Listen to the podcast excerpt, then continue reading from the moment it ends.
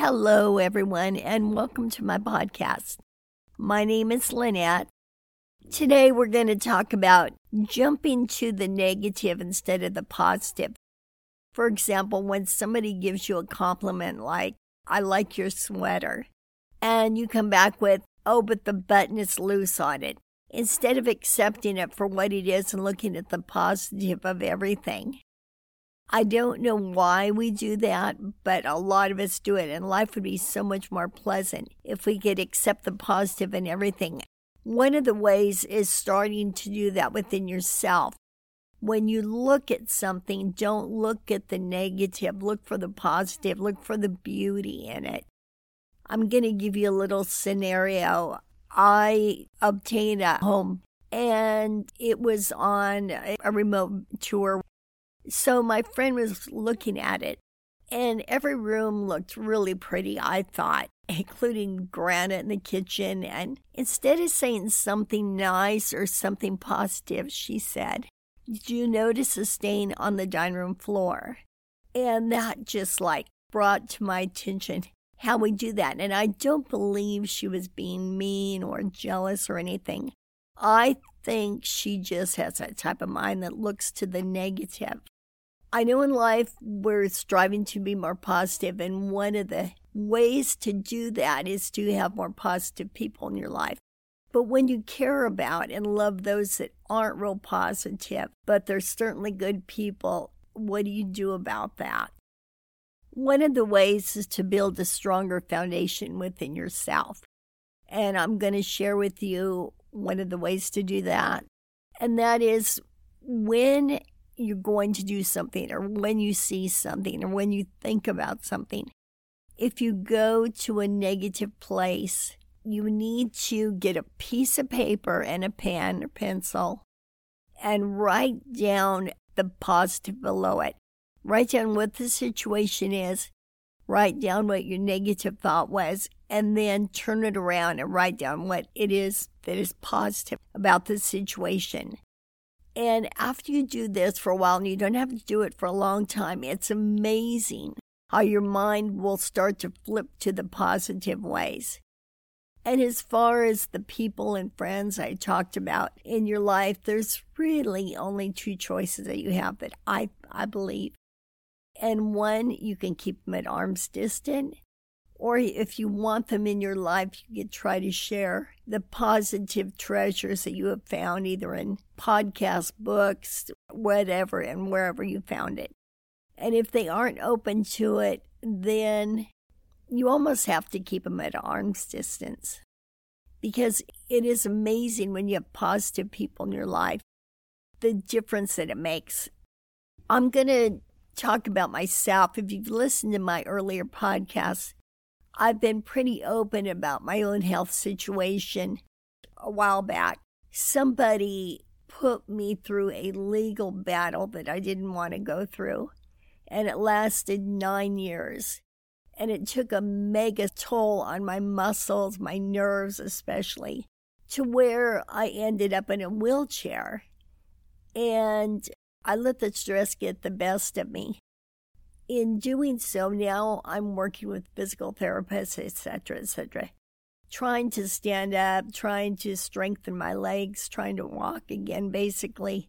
And when I let fear enter my head, I think, oh my gosh, what if I fall? Or if my, what if my legs are wobbly? Then they are. That's what happens. I produce the very thought that I have. So if I jump to the more positive outlook, what if I stand up? What if my legs are strong? What if they just kick in really well? Then they do. And it's it's amazing how your mind will put the message all the way through to your body from your head down to your toes. I don't care what it is. I recently heard on TV, and by the way, I get a lot of my epiphanies from television, where it was actually a sitcom. But somebody said to someone, if you don't do what scares you, you will regret it. And so now, before I have to stand or whatever, I say that to myself, and it makes a world of difference. With that being said, though, I want to say this is kind of on another topic that I used to look at people in wheelchairs or, or that were physically disabled some way, and I'd think to myself, get up, come on, you can do it. And that just goes to show you, and I learned that you don't judge because you never know how someone feels until you walk a mile in their shoes.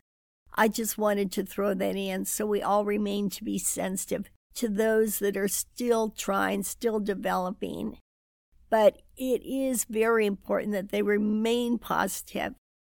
And whatever you can do to, help somebody else become more positive, it will certainly help not only in their mental health, but it will also resonate down to their physical health.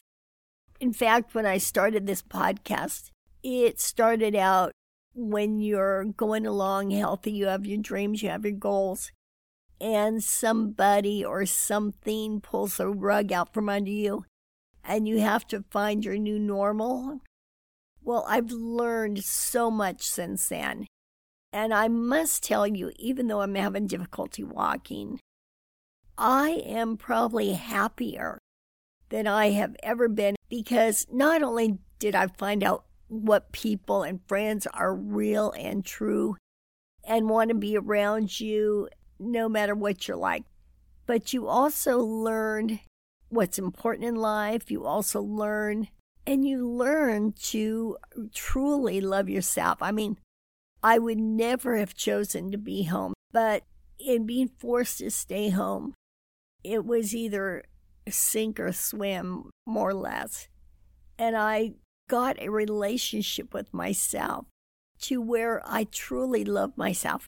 And when you do that, because we, we all are brought up or embedded that we need another person to make us the happiest. But I will say, I believe the most important relationship is the relationship you have with yourself. And everything else is, is a blessing, it's added. But when you have a strong relationship with yourself and you have confidence within yourself, no matter what anybody does or says, you have the confidence and the strength to either accept it or to not allow it. But getting back to what we were talking about earlier, and that is being positive about things instead of negative. One time I was listening to Oprah Winfrey, and she was talking about how you can get a million emails that are positive and you get one negative, and that is the person you want to hunt down. I don't know why we do that. I don't know if it's because we were brought up in a negative environment, more or less, but it can be changed. You can change your thoughts. And these are things that you probably hear all the time, but I feel limiting your social media and spending more time with yourself surround yourself with positive people, and really sit down and meditate daily. Find out what doors are opening for you, what you really want to do. So, again, I'm going to remind you when you're doing something, whether you're alone and doing it or you're performing, get your mind in that positive place because you have a choice either be positive or negative. But whatever choice you make, your mind will send that message to your body. Either you can do it or you can't do it. That is, you catastrophize it. In other words, when you're about to do something, it becomes a catastrophe. You think of the very worst outcome it can have. And therefore, you're making that happen. It's very exciting to think that we can change the very outcome. And I know we all want to be successful. We all want to be our best selves. And I think to be your best self, it starts with your mind. And by putting your mind in a positive place. In fact, my mother had a dream that she told me about, and she said, in her dream, they covered up the body and only the head was showing. And she heard these words heal the mind and the body will follow. And that makes so much sense because next time you're doing something that maybe you're a little frightened of or it's challenging for you, get it in your head that the outcome is going to be positive, that you can do it, you can make it, you can be your best self, or whatever it is, whether it's singing or whatever it is. It doesn't matter. The point is, you want to be the best you. And to do that, I believe it starts with the mind, and you need to train the mind to jump to the positive instead of the negative. And if people around you aren't coming along with you, you need to think about who you spend your time with and how you're looking at the outcome of everything.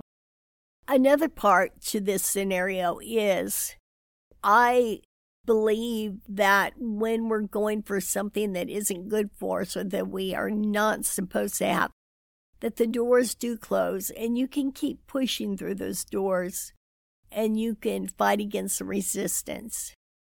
And it will happen, but maybe not to the degree that you thought it would. So, again, back to meditating and praying to find what is your niche. I believe we all have one. And if you haven't found yours yet, seek it out by sitting down quietly and think about what your niche is. Or maybe it has to do with what you are involved with right now, but it needs to be tweaked a little bit. So I'm going to close in saying don't be that person that finds a stain on the floor. Look at the beauty all around and let that stain on the floor be minor compared to everything else. Have a great week, and I'll talk to you soon. Bye bye.